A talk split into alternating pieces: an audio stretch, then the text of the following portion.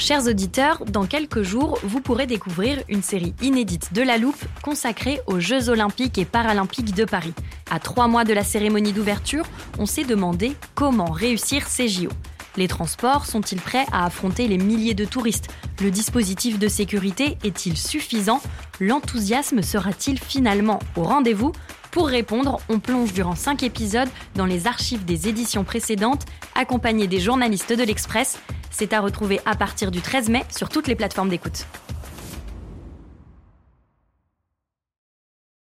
I'm Sandra, and I'm just the professional your small business was looking for. But you didn't hire me because you didn't use LinkedIn jobs. LinkedIn has professionals you can't find anywhere else, including those who aren't actively looking for a new job but might be open to the perfect role, like me.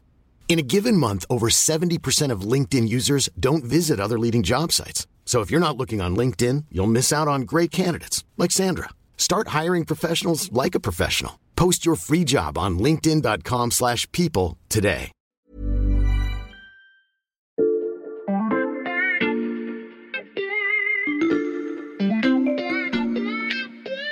Salut, c'est Xavier Yvon. Nous sommes le mardi 3 janvier 2023. Bienvenue dans La Loupe, le podcast quotidien de l'Express. Allez, venez, on va écouter l'info de plus près. Pour commencer cet épisode, je vais vous demander de me faire confiance. Parce que je vais ouvrir l'armoire de la loupe pour y chercher un podcast qui n'a rien, mais alors rien à voir avec notre sujet du jour. Mais vous me connaissez, vous savez que je retombe toujours sur mes pattes, alors restez bien avec moi. L'avantage, c'est que je sais très bien où chercher notre série sur les transports, je viens de la ranger à sa place. Vous l'avez peut-être euh, d'ailleurs découverte pendant les fêtes. Ah, la voilà. Donc, j'ai besoin de l'épisode 1, celui sur les fausses bonnes idées pour encourager les mobilités vertes. Ce n'est pas pour vous reparler du train de nuit ou de la gratuité des transports en commun, c'est pour vous faire entendre ça. Alors oui, les écologistes dans les années 60-70, avant tout le monde, ils ont été pionniers dans la compréhension des problèmes environnementaux et leurs prévisions, il faut dire les choses, ont souvent été euh, ignorées superbement. Et c'est pourquoi je bois devant vous un verre d'eau précieuse, puisque avant la fin du siècle, si nous continuons un tel débordement, elle manquera. Vous avez peut-être reconnu Cécile Maisonneuve, chroniqueuse à l'Express, mais je voudrais surtout qu'on s'intéresse à l'homme qu'on a entendu après. Il s'appelle René Dumont, il était candidat écologiste à l'élection présidentielle en 1974, et l'extrait est issu d'une de ses vidéos de campagne. L'archive est disponible sur le site de l'INA. Je vous dis au revoir et j'espère vous revoir pour vous expliquer notre projet global d'avenir. Merci mes amis. Non, ce podcast n'est pas non plus consacré aux racines de la question environnementale en politique. Il ne reste donc plus qu'une possibilité, on va parler de l'eau car près de 50 ans plus tard, la prédiction de René Dumont est devenue réalité. Vous l'avez peut-être vécu dans votre région l'été dernier. L'eau manque partout, dans les champs, mais aussi de plus en plus fréquemment dans nos robinets, et ce, alors que les ressources de la France paraissent suffisantes sur le papier. Comment expliquer ce paradoxe? Et surtout, comment revoir notre gestion de la ressource pour résister aux sécheresses et éviter les pénuries À la loupe, on s'est dit que le sujet était suffisamment important pour qu'on y consacre deux podcasts aujourd'hui et demain. Épisode 1, l'eau ne coule plus de source. J'accueille un duo coutumier des séries de la loupe sur l'avenir des ressources naturelles françaises. J'ai nommé Valentin Ekirch du service Sciences de l'Express et Alexandra Saviana du service Société. Salut à tous les deux. Salut. Salut Xavier. Prêt pour euh, deux épisodes? Tout à fait Tout prêt. à fait. Vous avez enquêté pour l'Express sur cette fin de l'abondance de l'eau et notamment de l'eau potable. Euh, comment l'idée de ce sujet vous est-elle venue? Eh ben, le point de départ, en fait, Xavier, c'est l'été qu'on a connu. On en a déjà beaucoup parlé dans la loupe avec Mhm. des phénomènes extrêmes euh, comme des incendies, une sécheresse, la canicule. Et donc, euh, évidemment, tout ça nous a amené à nous poser une question sur l'eau et sur les défis du futur. Mais c'est surtout ce paradoxe que tu as commencé à décrire. Justement, est-ce que vous pourriez l'expliquer pour nos auditeurs? Alors effectivement, c'est assez paradoxal la situation qu'on connaît parce que sur le papier, ça va.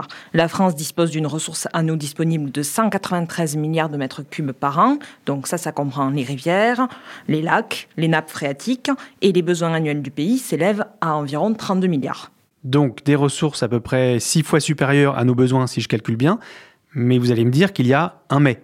Effectivement, ce mais, c'est que cette eau ne suffit pas toujours selon les endroits. Avec le dérèglement climatique, l'occupation des sols, la concentration de la population, il y a tout un ensemble de facteurs qui fait que ces données sont perturbées et que dans certaines régions, l'état des nappes phréatiques inquiète parce qu'elles peinent vraiment à se recharger. Mhm. Et là, je ne parle pas d'un scénario d'anticipation apocalyptique, c'est quelque chose qu'on vit déjà un peu partout en France. Oui, ça c'est ce qu'on a vu l'été dernier. Oui, c'est ça, Xavier. En fait, ce qui s'est passé en 2022, c'est qu'on a eu des phénomènes successifs. On a eu donc un manque de pluie en hiver, et puis on a eu un printemps et un début d'été qui ont été euh, très secs, avec une sécheresse qui était inédite sur l'ensemble de l'Hexagone.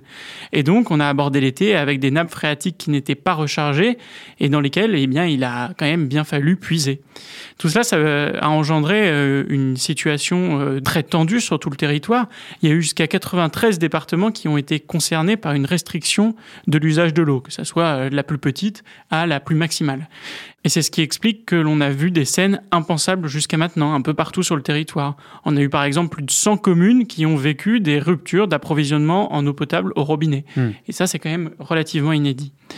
Et la difficulté, c'est que la sécheresse a continué assez longtemps. On a eu beaucoup de départements qui, malgré l'arrivée de l'automne, sont restés sur surveillance. Et ça, ça s'explique parce qu'en fait, ces nappes phréatiques, elles n'ont pas forcément pu bénéficier des pluies de l'automne pour être mhm. rechargées. Parce qu'on a une végétation qui était elle-même très sèche, qui avait extrêmement soif.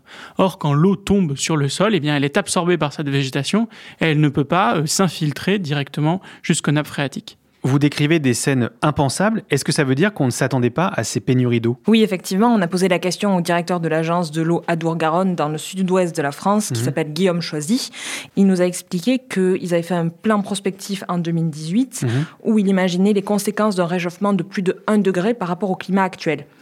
Et c'est simple, les conséquences de cet été dépassent ce plan prospectif déjà. Il nous a dit, nous n'avons jamais connu une situation aussi grave que celle de l'été dernier. Et oui, et on peut ajouter qu'effectivement, euh, avec un été particulièrement sec, tout le monde a eu besoin d'eau et donc, euh, eh bien, la tension sur la ressource était assez forte.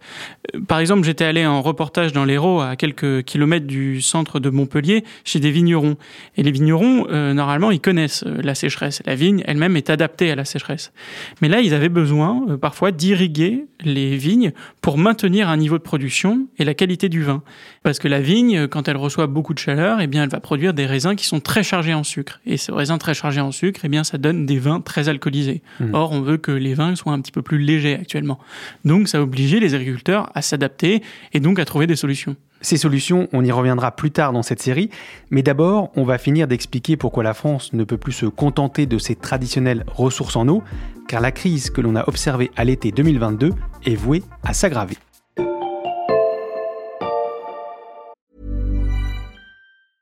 It's that time of the year. Your vacation is coming up. You can already hear the beach waves, feel the warm breeze, relax and think about work. You really, really want it all to work out while you're away. Monday.com gives you and the team that peace of mind. When all work is on one platform and everyone's in sync, things just flow wherever you are. Tap the banner to go to Monday.com.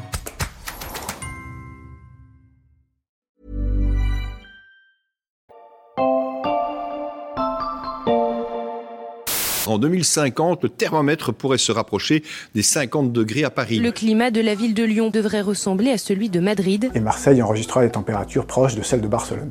Dans les médias, y compris dans la loupe, on entend souvent les projections des scientifiques sur le réchauffement climatique et son impact sur les températures.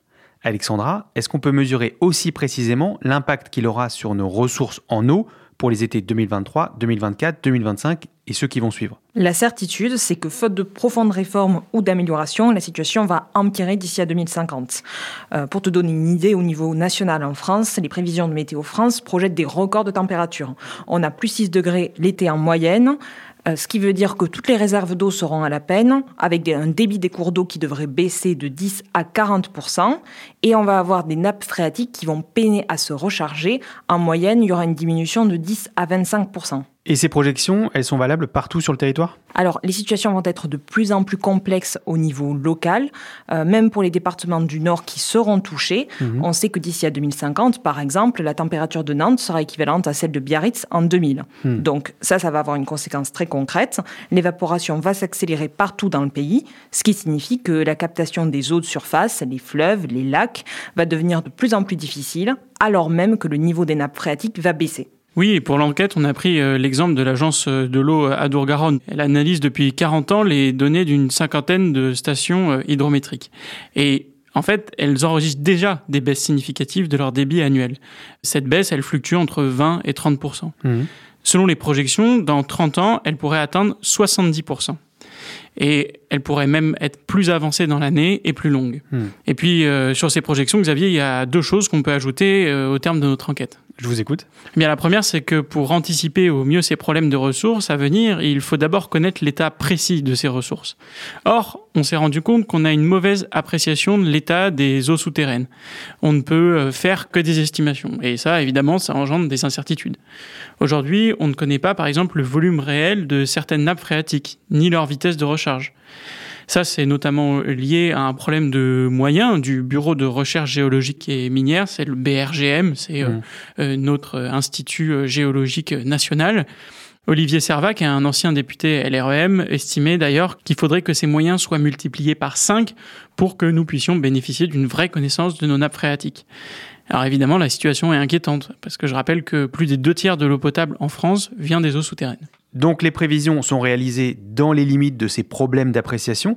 Euh, quel est le deuxième point?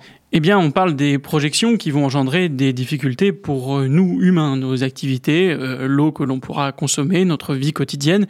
Mais on oublie un petit peu un aspect parfois, c'est celui de la vie autre que la vie humaine, Hmm. c'est-à-dire la faune, la flore. L'eau est une source de vie et le réchauffement a évidemment aussi un impact sur ces cours d'eau. On sait que par exemple, les cours d'eau qui chauffent trop vite euh, vont développer des algues, vont avoir des niveaux d'azote qui vont déséquilibrer le fonctionnement euh, normal des cours d'eau. Il y a aussi évidemment des, des poissons qui vivent dans ces cours d'eau qui ne pourront plus y vivre. C'est un sujet qu'on ne néglige pas dans la loupe. Je vous renvoie notamment à notre épisode qui s'appelle Le prix de la nature. C'était déjà avec toi, Valentin. Pour cette série, on va continuer de se concentrer sur l'eau comme ressource pour la vie humaine. Et vous allez l'entendre, les pénuries que l'on vous décrit depuis le début de cet épisode provoquent quelques tensions.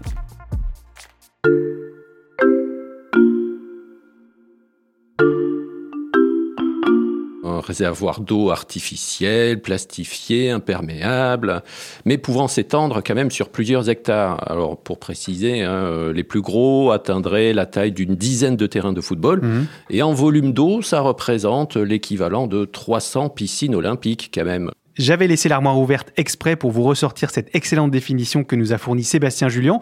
Vous avez reconnu le terme dont il parle? Les, Les mégabassines Tout à fait, bravo. Je l'ai ressorti parce qu'on sait que le dispositif a suscité des tensions et des questions sur un éventuel accaparement de l'eau par certains agriculteurs dans les Deux-Sèvres. À Sainte-Soline plus précisément. Et t'as bien fait parce que c'est vraiment un bon exemple. Et là-bas, il y a une méga bassine qui ambitionne de protéger les agriculteurs contre le manque d'eau. Mhm. Mais comme la ressource se raréfie, ça crée des tensions. Oui, c'est le moment où on peut expliquer qui consomme de l'eau en France. Euh, eh bien, c'est majoritairement euh, l'agriculture, à plus de 50%. L'énergie utilise aussi beaucoup d'eau, mais la rentre dans le circuit. C'est pour ça qu'on parle d'énergie consommée nette. Et aujourd'hui, les usages domestiques représentent environ 20% et l'industrie, elle, environ 10%. Donc on parle de tension entre les différents usages, qu'ils soient domestiques, euh, les activités industrielles et l'irrigation pour les agriculteurs. Mais il n'y a pas une autorité qui supervise tout ça pour aider à une meilleure répartition de l'eau? Le problème, c'est qu'effectivement, le sujet, euh, comme on l'a dit, il fait intervenir une multitude d'acteurs politiques, économiques, institutionnels, euh, dont les attentes sur la ressource sont à chaque fois euh, différentes. Mais euh, oui, il y a des actions qui sont mises en place. Depuis dix ans, par exemple, l'État travaille à définir les zones qui sont les plus touchées par ces pénuries et où la coordination entre les différents usagers sera particulièrement nécessaire. Ah, et là, il faut qu'on définisse un nouveau terme pour ton armoire, Xavier. Tu remarqueras que je ne l'ai pas refermé, je t'écoute. Oui, c'est la notion de bassin hydrographique. C'est un échelon important puisque c'est celui auquel on gère la ressource en eau. Euh, Le bassin hydrographique, il ne correspond pas au découpage administratif. Il peut être à cheval sur des communes, des départements, des régions. En gros, c'est un territoire dans lequel on retrouve les différents cours d'eau qui se jettent dans une même embouchure, delta, mer. C'est très clair, je range cette définition et cette fois, je ferme l'armoire. Donc, c'est au sein de ces bassins hydrographiques que sont gérées les tensions que vous nous avez décrites. Oui, en 2019, il y a eu la grande concertation des assises de l'eau. Mhm. Donc, euh, l'État y a développé le principe de PTGE, c'est-à-dire de projet de territoire pour la gestion de l'eau. Mhm. Les PTGE, en fait, c'est une approche à l'échelle d'un bassin Mhm. pour ne plus seulement penser euh, l'endroit d'un projet lié à l'eau, mais aussi son impact sur l'ensemble du territoire et de son écosystème. Donc, par exemple, quand on agit sur une tourbière en amont d'une rivière ou d'une source, on sait que ça va forcément avoir un impact sur les affluents ensuite. Après avoir fait ce diagnostic, il y a certaines circonscriptions qui ont dû faire le deuil euh, des ressources qu'ils pensaient avoir. Par exemple, en Auvergne, ils pensaient vraiment avoir des euh, réserves en eau très importantes. Ils pensaient être le château d'eau de la France et ils se sont retrouvés en sécheresse cet été. Un deuil de l'eau abondante, le mot est fort. Je vais pas tarder à vous arrêter, Alexandra et Valentin, parce que je sens que vous avez envie de nous parler des solutions envisagées face à ces pénuries. Or, c'est le sujet du deuxième épisode de notre série. Alors juste un mot pour te dire que plus qu'une seule solution, qu'une panacée, les acteurs du cycle de l'eau parient sur une multitude d'opportunités, à la fois naturelles, politiques, technologiques, et il y en a qui semblent tomber sous le sens. Alors sans vouloir spoiler l'épisode de demain, vous allez entendre qu'on gaspille beaucoup, beaucoup d'eau, Mhm. et ce même si on fait très attention de notre côté du robinet. Voilà qui devrait donner envie à nos auditeurs. Merci beaucoup à tous les deux. Je vous dis à demain. Eh bien, à demain. À demain. Alexandra Saviana et Valentin Ekirch, votre grande enquête sur l'eau est disponible sur l'express.fr, tout comme l'ensemble des articles de la rédaction. Si vous êtes en quête de bonnes résolutions pour l'année 2023, chers auditeurs, n'hésitez pas à vous abonner pour accéder à une information complète et de qualité. N'hésitez pas non plus à suivre La Loupe sur votre plateforme d'écoute préférée, Apple Podcast, Spotify ou Deezer par exemple. On est toujours preneur de vos retours en commentaire ou par mail à laloupe at l'express.fr. Cet épisode a été écrit par Margot Lanuzel, monté par Charlotte Baris et réalisé par Jules Cro.